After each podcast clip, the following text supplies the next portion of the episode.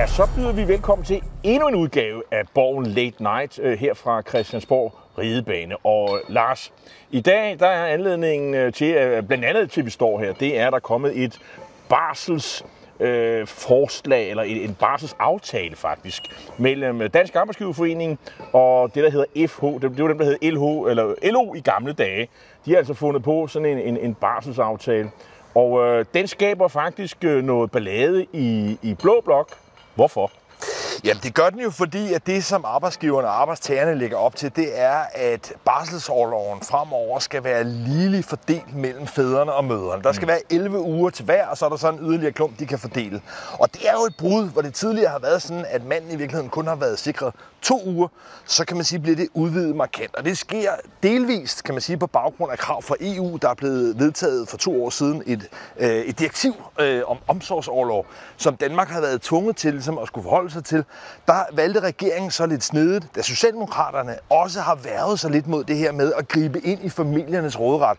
Så valgte Socialdemokratiet at spille over til arbejdsmarkedets parter, mm. tror jeg lidt i et lønligt håb om, at arbejdsgiverne måske ville øh, stride lidt imod. Men så skete der altså det, at arbejdsgiverne kunne se en god idé i at få kvinder mere ud på arbejdsmarkedet, for fædrene til at tage mere ansvar derhjemme, og frigøre i virkeligheden kvinderne til at kunne gøre hurtigere karriere. Det ønskede arbejdsgiverne. Det tror jeg er kommet som en overraskelse både for Socialdemokratiet, men i høj grad også for de borgerlige partier. Det kunne også være, at øh, Dansk Arbejdsgiverforening så, fordi dem jeg tror er dem, der måske øh, mest overrasker her, de ser, at det her det ender med at blive vedtaget på et eller andet tidspunkt.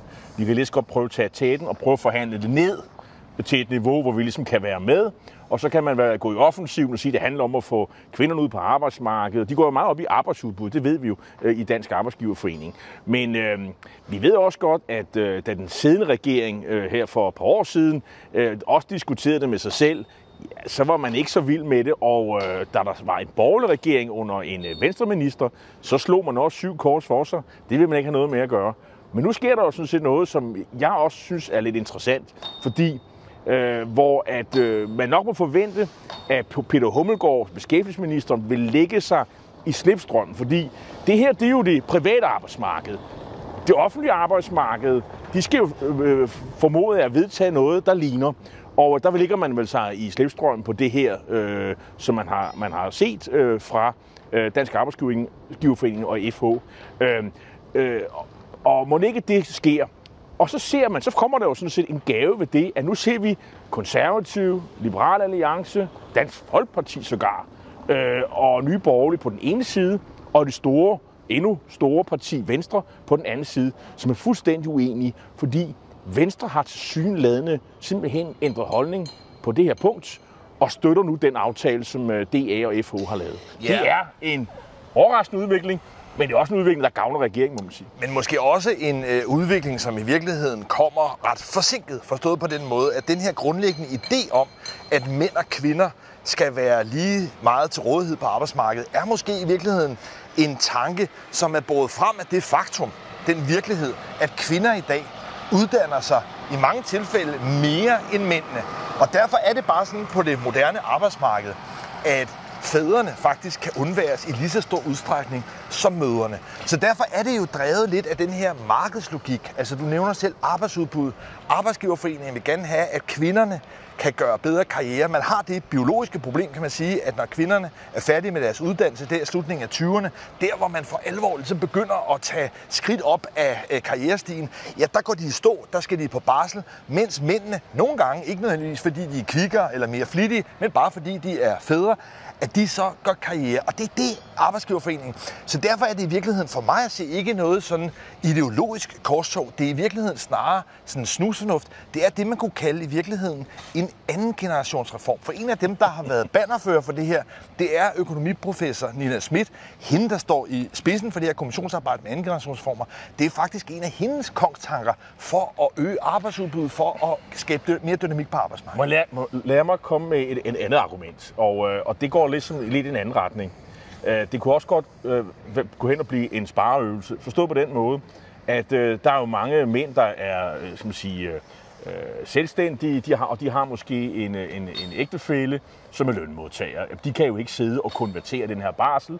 De går jo for lidt. Man kan jo ikke bare forlade sin virksomhed. Øh, det er der ikke, øh, ikke, ikke alle, der kan gøre det i hvert fald. Øh, og, og der vil også være karrieretyper, som siger, jeg har altså ikke tid til at forlade mit øh, chefjob øh, for at have barselsårlov.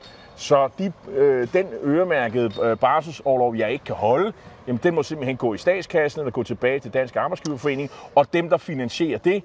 Øh, så på den måde er det en, øh, er bare ærgerligt øh, for mig. Øh, vi har valgt at indrette os lidt anderledes derhjemme, øh, og, og nu må de penge øh, bare gå i statskassen osv. Det er jo det, de borgerlige ser som et, øh, en forringelse, i hvert fald for de mennesker, som vil indrette sig anderledes end det, som flertallet herinde på Christiansborg, hvor de er jo meget glade for at bestemme, hvordan folk skal indrette sig i deres dagligdag, øh, og øh, øh, vil. Men jeg, barselsårlov er jo et tilbud man giver. På samme måde som for eksempel dagpenge eller SU. Og vi har vendet os til i de sidste mange årtier, at det er fuldstændig politisk legitimt at stille krav både til SU og til dagpenge i forhold til, hvad det er, der gavner samfundsøkonomien bedst. Og der er det, man kan konstatere med de økonomer, de eksperter, der beskæftiger sig med det her, at det faktisk på ret kort sigt vil, vil gavne økonomien bedst, at man begynder at stille krav til barselsdagpenge om, at fædrene tager bruderparten af barslen. Så derfor er det jo, altså, er det rigtigt nok, på kort sigt kan der være mænd, der har øh, højere indtægter, men det er jo netop det, man vil gøre op med. Man vil netop forsøge at udligne de lønforskelle, der er, så man i løbet af ganske få år i en situation, hvor der ikke er forskel på mænd og kvinders løn, alene på grund af, at kvinden går mere hjemme med børnene. Det er i hvert fald øh, en sag, man kan anskue fra flere forskellige vinkler. Øh, der er den vinkel, du lige har redegjort for, og så er der den øh, vinkel, som øh, i hvert fald øh, indtil videre broderparten af de borgerlige politikere abonnerer på, og som Socialdemokraterne så også abonneret på indtil for ganske kort tid siden. Jeg er ikke i tvivl om, at det her det bliver vedtaget, og øh, det er måske også det, der gør, at venstrefolkene med Carsten Lauritsen i spidsen siger, det her det er en tabt sag. Vi kan lige så godt omfavne det, fordi øh, der kommer ikke noget flertal nogensinde om 6 eller 8 år, hvor vi måske får regeringsmagten igen til at rulle det her tilbage. Så hvorfor ikke bare gå ud og omfavne det? Der er en masse kvinder, der synes, det her det er evigt dejligt. Øh, og så, øh, for og så, ellers, så, ellers så sælger vi simpelthen øh, den her øh, sag øh, til øh, de røde Danmark. Og i øvrigt så har de borgerlige et kvindeproblem med vælgere, der simpelthen fravælger blå blok. Så hvis ikke man går ud og omfavner det her, så har Venstre... Det vil nok, som jeg ser det, øh, Venstres øh, kalkyl. Men jeg vil nu sige, at de borgerlige partier står med et større problem end klindeproblemet. De står måske med risikoen for en afkobling fra erhvervslivet. For lad mig minde om, at det er Dansk Arbejdsgiverforening, som bærer det her. Det er Dansk Arbejdsgiverforening, som vurderer, at det her vil være til gavn for danske virksomheder. Både Dansk Erhverv, anført af den tidligere konservative minister Brian Mikkelsen, har været ude og tiljuble det her. Øh, DI er også ude og være begejstret, fordi de altså ser et potentiale for virksomhederne. Så for mig at se, er der også et, det her kan også ses som udtryk for, at de borgerlige partier er sunket lidt ned i en sum af sådan kulturkonservatisme, mm. mens man har et mere måske liberalt, et mere dynamisk erhvervsliv, som altså ikke har tid til at vente på de borgerlige partier. Så det, det, det, det, det er jo nok, hvordan man opfatter liberalisme. Altså, hvis man liberalisme handler om folks Øh, fri valg og hvordan man indretter sig i hverdagen, det kan parerne selv indrette, men, så, har, så er det jo ikke liberalisme, det er jo reguleringsliderlig øh, politik. Men det er jo ikke det argument, vi har om dagpengene. Det er jo ikke det, det om dagpengene. Det, det, det, det, kan du, det kan du altså, sige. Hvis det er den rettighed til folk om, at, at, at man vil gerne hjælpe familierne osv., øh, så, så er der jo, du, du, du, siger, du indrømmer jo selv, at, øh, og her kan man jo godt fornemme, at vi ligesom politisk øh, ikke er helt enige omkring de her ting. Øh, det er lidt mere en analyse i dag. Øh, men, men, men at forestille sig, at, øh, at fordi øh, de blå øh, står på, på, øh, øh på forskellige, øh, nogle af de største af de blå partier har et andet synspunkt end Dansk Arbejdsgiverforening. Det er nok over, overdrive, at man sådan, sådan for evigt er ved at, at forlade øh, arbejdsgiver, arbejdsgiverne af den der øh, alliance, der tidligere har været. Sagen er, at, at øh, DA, øh, tror jeg, omfavner det her forslag, får det forhandlet ned. Det kunne have været meget værre at se fra deres synsvinkel. Hvordan det egentlig? Og, hvad siger du? Hvordan det? Altså man kan sige, at man laver her en linjefordeling 11 uger til hver, og som jeg husker det 13 uger til fordeling. Altså det er vel sådan set ikke noget, øh, der er forhandlet ned. Altså, altså der er jo krav fra oppositionen, som siger, at der skal være 14 uger. Øh, og, øh, og det her, der opfylder man lige akkurat EU's mindste krav. Øh, man kunne jo gå, gå videre. Øh, under andre omstændigheder, øh, så, så er det jo en analyse, de har haft i Dansk Arbejdsgiverforening. De er jo tilfredse. Øh, jeg tror, det her, det, øh, det er en tabt sag. Det, så, så langt er jeg enig med dig i. Men det, er, og det, men det er også en sag, der splitter, og det er også en ideologisk sag. Men, øh, men så kunne vi måske tale om en, en anden sag, der i det mindste samler de blå, nemlig landbrugsforhandlingerne. Og der så vi jo sidste uge, at øh, pludselig, sådan nærmest ud af det blå, Øh, hvor vi længe havde ventet på, at i hvert fald Venstre og måske VK kom med et eller andet fælles landbrugsudspil. Og det handler selvfølgelig om det her, at man skal have øh, reduceret landbrugets kvælstof og CO2-påvirkning øh, i de her klimaforhandlinger, der har varet i snart evigheder. Øh, er de op på 62-65 møder eller noget af stil. Øh, pludselig kom der som, som, øh, øh, som et, et lyn fra himlen øh, nærmest et, et, et fælles opslag, øh, øh, forslag, øh, oplæg, øh, som faktisk både fagnede øh, Nye Borgerlige, øh, Dansk Folkeparti, Venstre Konservative og Liberal Alliance. Og nok så væsentligt i, sit, øh, i sin forslag rent faktisk rummer en større klimareduktion, end det regeringen har spillet ud med.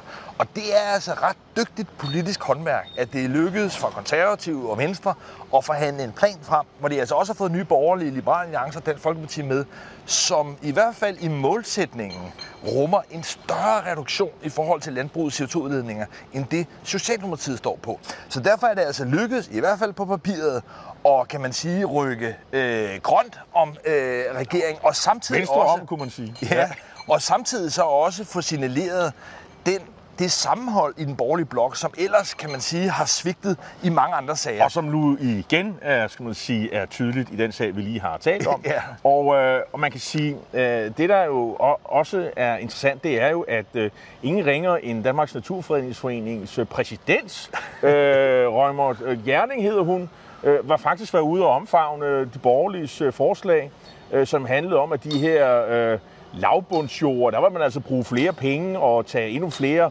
øh, kvadratmeter ud, end, øh, end det, som øh, de øh, regeringen øh, kunne mønstre.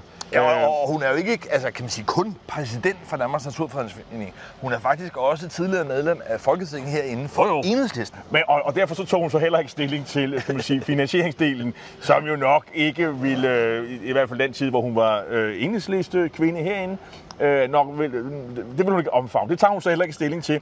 Hvad vil, hvad vil de borgerlige? Det er det, hun anerkender. Og, og der er det altså en fjer i hatten, at Danmarks Naturfredningsforening, kan man sige, grønstempler øh, et blot udspil. Men øh, problemet er jo øh, så også det, at øh, øh, det, eller man kan sige, der er, jo, der er jo meget ved det, som regeringen har spillet ud, af, ud med, og det, som de blå spiller ud med.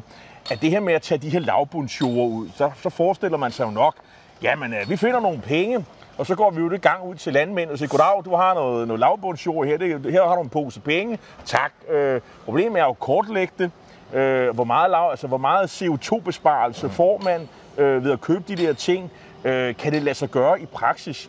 Og, øh, og der mener regeringen selv, at de går sådan til kanten, hvad, hvad der man sådan her nu kan lykkes. Øh, men, men, men de borgerlige, de er sådan, så siger, at det, der, det kan sagtens klare mere. Problemet er, at der er noget teknologi, der er noget manglende viden osv. Øh, men allerede i regeringsforslag er der al, utrolig meget hokus pokus politik. Altså der er det fremtidsmusik.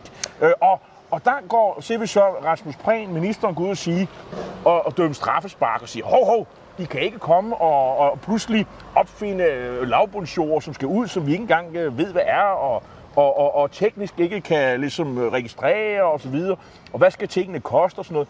Og, og, og, og så han, han, han kan selv, det, det er en øvelse, han åbenbart selv kan gøre ved sit ministerium, men når det så kommer til øh, de blå, så er det helt galt. Øh, og der har vi nok forskellen på at være oppositioner på regeringen. Det synes jeg er god pointe. Altså, der er ikke nogen tvivl om, at det udspil, som regeringen selv har lagt på bordet, rummer også en masse spekulation og, altså kan man sige... Øh, hockeystavspolitik. Ja, hockeystavspolitik. Men altså en forventning, en forhåbning om, at man på en eller anden måde lige pludselig kan øh, finde nogle nye teknologier.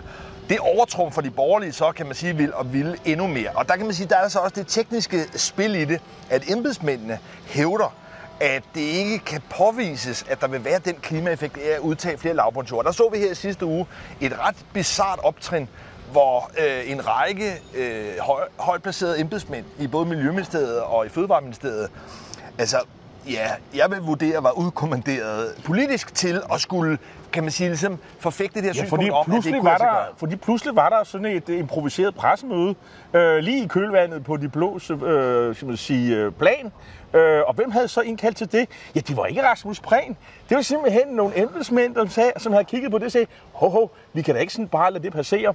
Vi, skal, vi var nødt til at indkalde journalisterne til en, en, en grundig orientering om det her.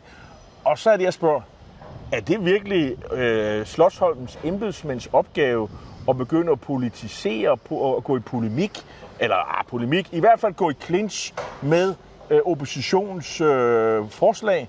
Øh, er det ikke Prins opgave? Øh, Politikerne her, det er ikke det, de får deres løn for? Det er vel ikke, om, og det er vel ikke embedsmændene, der skal gøre det, eller hvad? Jeg er helt enig, der skete en mærkelig, mærkelig kasketsammenblanding der, hvor embedsmændene Og hvorfor sagde de ikke fra i øvrigt, politiske og sagde, det vil vi ikke være med Jeg til? tror måske forklaringen er, at de her øh, eksperter, der sidder, kan man sige, også biologisk med målingerne, konstaterer altså, at man kan ikke påvise videnskabeligt dokumenteret, at der er de klimaeffekter af at udtage alle lavbundsjordene. Og derfor er der jo sådan set en, en, en reel bekymring i forhold til, at en ting er, at politikerne skriver på et stykke papir, at de vil gøre en masse ting for klimaet. Men hvis de ting, man foreslår, enten ikke i praksis kan lade sig gøre, eller selv hvis de kan lade sig gøre, ikke har den effekt, man påstår, ja, så er det jo lidt et bluffnummer. Så er det jo ikke noget, der fører til, at landbruget rent praktisk får en mindre CO2-reduktion. Men, men så skulle vi måske slippe de kræfter og løs på regeringens eget forslag. Øh, og det sker aldrig. Og, øh, og det vil sige, at der er altså en ubalance her. Øh, fordi jeg er enig i, at uafhængige eksperter kan der komme og skyde de blås øh, projekter ned. Øh, det skal de være hjertelig velkommen til. Det er faktisk en, en bunden opgave. Det er det, vi betaler mange af dem penge for, mm. fordi de arbejder på universiteterne. Men øh, Slottsholms embedsmænd må jo også, øh, skal man sige, på banen, når regeringen kommer med deres egen forslag, mm. som også er fremtidsmusik og hokus pokus politik, eller ho- hockeystav-politik, eller hvad vi nu skal kalde det. Men jeg er enig.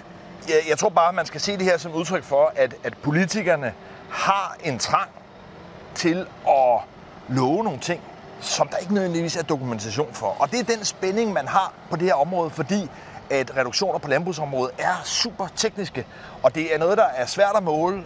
Og derfor har vi altså den her øh, splittelse, hvor politikerne er tilbøjelige til som bare at love i øst og vest, i håb om, at øh, vælgerne, i håb om, at øh, støttepartierne vil acceptere, at det skulle leve op til klimaloven. Så der er altså, kan man sige, en konflikt her mellem den reelle virkelighed og den politiske virkelighed. Men smart er, er de borgerlige, og smart er Venstre øvrigt, øh, kan man sige, og sammen de blå partier øh, og en fælles front om det her. Vi hører ikke så meget fra forhandlinger lige her nu. Øh, de radikale var ude og, og, og, og, og bjeffe lidt, øh, øh, blandt andet med, at det var et valgudspil, og det var useriøst, og kunne man forhandle videre med Venstre. Det kan man så åbenbart godt. Øh, øh, selvom at de radikale nærmest lød som nogen, der mente, at man skulle lukke døren mm. til øh, det blå spor, om man så må sige. Øh, de forhandler videre. Øh, det synes jeg er et godt tegn, men lad os nu se. I den kommende Det kræver, det kræver måske også, skal vi lige huske at sige, at øh, Venstres oplæg øh, spillede jo også med det, som måske i, i virkeligheden det vigtigste, og det skal vi lige have med, det er, at øh, 6 millioner, undskyld, 6 milliarder ekstra penge skal pludselig komme og lande i, i forhandlingslokalet øh, som kompensation til øh, landbruget. 6 milliarder kroner, det er jo ikke penge, Prehn har, så hvor kommer de fra? Ja, altså regeringen har lige en idé om, at man på en eller anden måde i sådan lidt lukket cigaræskesystem kan bruge øh, EU-støtten, som i de senere år, kan man sige, har åbnet muligheder for, at man kan tone det i en grønnere og mere klimavenlig retning. At, at, at der vil regeringen, kan man sige, gerne bruge de penge, der allerede er i støttesystemet, og der er det så, at de borgerlige kommer ind og siger, nej, landmændene skal have en yderligere kompensation. Og der kunne man godt forestille sig, efter den øh, minkskandale, De der tager jo sådan set pengene fra, landbruget, fra landmændene og bruger. Øh, Det er jo det, der er problemet. Så Ja, ja. øh, landmænd, landmændene bliver fattigere med regeringens forslag. Men andre så, vil- Så, vil, så, hvis, så de vil have, at resten af samfundet skal betale for det her. Og andre, øh, andre vil måske så indvende, at efter den jo altså opsigtsvækkende øh, kompensation, der blev givet til øh, landets øh, minkfarmere. Men det har jo ikke noget med er- landbrugerne nej, at gøre, Nej, nej, nej, der at anløber måske 19 milliarder, at øh, der også skal være folk i landbruget, der måske er blevet en lille bit smule talblinde i forhold til, hvor mange penge man kan suge ud Men, af men nu vil jeg bare sige, at minkerhvervet, det er jo sådan set lukket ned. Øh, og så de eksisterer jo ligesom trukket ud af ligningen her. I hvert fald 6 milliarder kroner, det er det, der skal findes. Øh, men må ikke, man kunne finde en aftale, hvis nu finansminister Vammen et eller andet sted på kistebunden fandt, lad os nu bare sige, 3 3,5 milliarder kroner. Tror du så ikke, at Venstre kunne være med i en aftale om det her?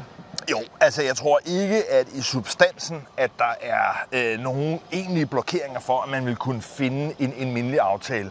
Men der er også gået meget øh, blokpolitik, øh, signalpolitik i det, og det bliver svært for regeringen at forene støttepartierne og så de, de blå partier. De står nu i et lidt ubekvemt valg mellem enten at skulle gøre det rødt eller blåt. Men det handler vel også om, at Venstre har læst regeringen på den måde, at de vil ikke lave nogen aftale øh, uden Venstre, og derfor så kan de spille den hårdt. Det er vel det, der er sagen. Det er vel det, der er sagen. her. Godt. Hvis vi kigger frem mod øh, weekenden, så vil jeg sige, at det bliver det, man kunne kalde sådan en politisk super weekend. Øh, man kender fra USA, man har sådan noget Super Tuesday. Øh, jeg tror øh, lørdag og, og, og måske også søndag bliver sådan en super weekend. For der har vi nemlig en kombination af, at der er Socialdemokratisk Kongres i Aalborg. Og så er der årsmøde i Dansk Folkeparti. Det hedder noget forskelligt, øh, hvilket parti man har øh, med at gøre. Og sidst men ikke mindst, så er der landsmøde i I det radikale venstre. Og det er som, som, som, som så vanligt et eller andet sted på et hotel i Fyn i Nyborg. Ja. Ja. Nyborg Strand, det plejer at være der, de holder det. Øh, Dansk Folkepartisterne, de er jo i, øh, i Herning, der er de også ofte. Og som altid er Socialdemokraterne til kongres i, øh, i Aalborg. Det slår aldrig fejl. Men Og som jo er Mette Frederiksens øh, egen valgkreds, hendes øh, hjemby. Og lad os bare starte med Men at hvad, hvad bliver mest spændende, tror du? Det gør Dansk Folkepartis årsmøde i Herning. Men Hvorfor? Lad, lad, lad, lad afskrive den socialdemokratiske. Det bliver sådan en klappekage øh, parade for Mette Frederiksen i, i Aalborg. Så der bliver ikke noget debat, og hvor man ligesom siger, Nej. det er jo sket før, at man har Ja. ja. en eller anden øh, tidligere statsminister rejst op og vil kræve et eller andet, og så det, bliver det kommer der ikke noget. Det, det bliver ikke i år. Nej. Okay. Og jeg tror heller ikke, de radikale kan man sige, kommer til at være spektakulære. De ligger ganske vist i meningsmålingerne, men jeg tror, der er en opbakning nu til Sofie Carsten Nielsen. Så det Tror- er i Herning. Tror du, der, du tror ikke på, at der bliver sådan, øh, sådan et, et, et, et, ekstra nummer med noget YouTube? Øh, undskyld, noget, ikke noget YouTube. Noget, noget MeToo, det var det, jeg ville sige. MeToo. Og hvad med festerne sidst ude på aften? Ja, det tror jeg- øh, det tror jeg bliver ret afdæmpet Bliver de ikke kedelige? øh, Ja, det tror jeg, jeg tror det bliver rigtig, rigtig Ikke kedeligt. noget... Øh, skal holde lidt, øh, øh, lidt ig- igen med saftevand? Ja, jeg øh, tror, med, promiller i? Jeg tror, det vilde valg bliver, om øh, danskmanden skal være med citrus eller øh, bare... De har heller ikke øh, Christian Hegård til at køre rundt og, og sætte gang Det bliver altså årtiers mest kedelige fest i øh, Nyborg hele Så vil jeg hellere til Dansk Folkepartis øh, fest, øh, eller årsmøde i, øh, i, i Herning, hvor at, øh, der plejer at være sådan noget med, med helstegt pattegris og flæskesvær og, og pølsevogn og hele baduljen. Og absolut- Danne, og Dannebro i, i top. Og absolut ingen debat. Altså, man kan sige, Dansk. Folkepartis øh, årsmøder har altså historisk været renset for enhver form for konflikt, diskussion, debat. Det er sådan, har der, det er sådan mere karakter af efterretninger og så, og, og, så, og, og så taler. Ja, mm. men det er der altså noget, der tyder på, at det ikke kommer til at blive i år. Fordi Christian Thulesen Dahl som partiformand står meget svækket. Han har mistet sin autoritet. Han har ikke længere kontrol, topstyring over partiet. Og efter at Morten Messerschmidt er blevet idømt en betinget fængselsstraf på 6 måneder, ja, så er han også blevet sat ud af spillet om formandsopgøret. Det har åbnet et øh, magtvakuum, hvor en række unge øh, løjtnanter, om man vil, nede fra andet led. Martin Henriksen, der går ud af Folketinget som hardlineren på den ene side, og øh, Peter Kofod Poulsen som den vel lidt mere sådan Thulesen Dahl light udgave på den anden side står i virkeligheden nu og kæmper om at kunne bringe sig i spil som kronprins. Og der er jo et par kandidater, vi besøger ikke rigtig nævnte øh, navne. Anders Vistisen er der i hvert fald en, du kan huske. Øh, og, og så øh, er der også andre, som er meget højrystet og, og, og, og det er på Martin Henriksens hold. Øh, man vil nok kigge og se på, bliver Martin Henriksen valgt ind? Øh, bliver Vistisen valgt ind? Der er jo også andre kandidater, som er knap så spektakulære. Man vil jo nok holde øje med, om, øh, om nogle af dem, der er valgt, Uh, Martin Henriksen, han har jo allerede forsøgt at tage lidt spænding ud af det, fordi mange ser jo et valg af ham, genvalg af ham, som et nederlag til Tulsendal og, hvad skal man sige, ledelsen med, hvor som Pia Kjærsgaard altså også er stadig- hovedbestyrelsen, eller man. Præcis, ja, ja. præcis. Øh, som jo ikke har den store betydning, men som ligesom er det sted, hvor man ligesom kan signalere og give udtryk for sin utilfredshed. Det er et valg til hovedbestyrelsen. Det er ligesom, øh, det, sådan var det også sidste år, det er der, man kan vise det. Øh, der siger Henriksen jo allerede nu, at han, han regner ikke med at blive valgt. Øh, det tyder jo på, hvis det sker, at, øh, at så har uh, Tulsendal øh, skal man sige, øh, kommet godt igennem det øh, årsmøde, eller hvad? Ja, altså problemet for Dansk Folkeparti er, at det her er ikke kun et personspørgsmål.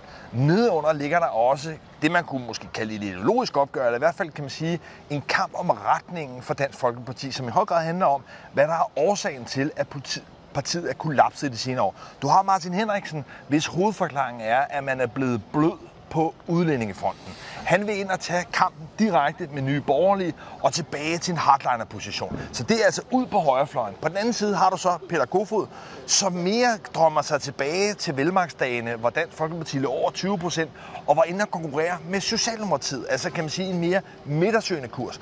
Og fordi det altså ikke kun er et spørgsmål om personer og om navne, men også et spørgsmål om, hvad det er for en vej, tilbage den Folkeparti skal forsøge at krabbe sig, altså enten ud på højrefløjen eller ind mod midten, så er det her noget, der er mere underartet, end hvad der lige kan løses med en afstemning til hovedbestyrelsen. Jeg synes, det handler om øh, et tab af autoritet øh, fra Tusinddal, og jeg tror, det bliver meget, meget svært at genskabe den autoritet. Fordi når sådan en autoritet engang er tabt, så bliver det meget, meget svært at, at, at få den igen. Og det tror jeg er, er, er sagen øh, lige netop øh, her. Jeg mener også, det måske ikke er i virkeligheden er en stor hvad skal man sige, kamp om, hvilken politik man vil. Det handler om udtryk. Vil man være frodende i sit udtryk og angribe og skyde på alt og alle, som Martin Henriksen og kompagni vil? Eller vil man være den mere sådan polerede, pæne, borgerlige, jakkesæt og slips-type, der mener omtrent det samme som Martin Henriksen og øh, have stramning over alt og, øh, og så videre, men pakke det ind i sådan en pæn Peter Skorup, øh, tusinddal fason som man har excelleret i de sidste 25 år. For mig at se, er det det, der er valget mere øh, eller mindre, end det er politik. Men problemet er altså, at man står i den situation, at ham, der måske havde størst folkelig pondus til at kunne løfte arven efter først Pia Kærsgaards og nu Christian Tusinddal, nemlig Morten Messerschmidt. Han er blevet voldsomt stikket af den her retssag, som nu kører videre til, til landsretten, hvor han altså forløbig er blevet idømt en fængselsstraf, betinget fængselsstraf, for både dokumentfalsk og, og svig med EU-midler. Og det, at han er sat ud af spillet, gør altså, at vi nu, vil jeg våge påstå, er nede og, og rumsterer i, øh, i anden eller tredje række med nogle kandidater, som ikke har den gennemslagskraft, ikke har den karisma, som vil være nødvendigt for, at partiet kan genrejse sig. Så på den måde er problemerne altså noget dybere. Jeg er enig, og så må vi øh, indtil videre jo så bare øh, se Christian Tusinddal øh, gentage den her bizarre, øh, hvad skal man sige, øh, leg, han har med Inger Støjberg ved konstant og hele tiden på diverse sociale medier, bejle til hende i en evindelighed. Vi ved godt, at hun ikke melder sig ind i Dansk Folkeparti på den her side af rigsretten, og de er først færdige til øh, december formentlig. Øh, men det er som om, at hun er hans øh, livlinje til at bevare magten, magten i, i Dansk Folkeparti. Øh, så det her cirkus, det kan vel fortsætte på de sociale medier i, øh, ja, i hvert fald indtil årsskiftet, tænker jeg. Ja, og fordi i forløbet er der ikke kommet noget opsigtsvækkende nyt frem i, rigsretssagen, men Inger Støjberg, hun formår dygtigt at bruge det som en platform til at fremføre sine synspunkter. Men du har fuldstændig ret, det kommer til at køre videre. Morten Messerschmidt kommer også til at køre videre, og selve det forhold, at, øh, at, at, at de borgerlige partiers skæbne bliver afgjort i en retssal, er jo et ret kritisk tegn. Mm. Jeg tror, vi øh, kan slutte for, for den her gang og øh, sige til alle seere, tak fordi I så med. I må hygge jer ved skærmene her i weekenden, hvor der er transmission fra de tre øh, landsmøder, årsmøder og kongresser. Øh, det bliver spændende at følge. Vi ses øh, på tirsdag her i, øh, fra Borgen Late Night. Øh, Lars Trier Mogensen og Jarl Korto og siger tak herfra.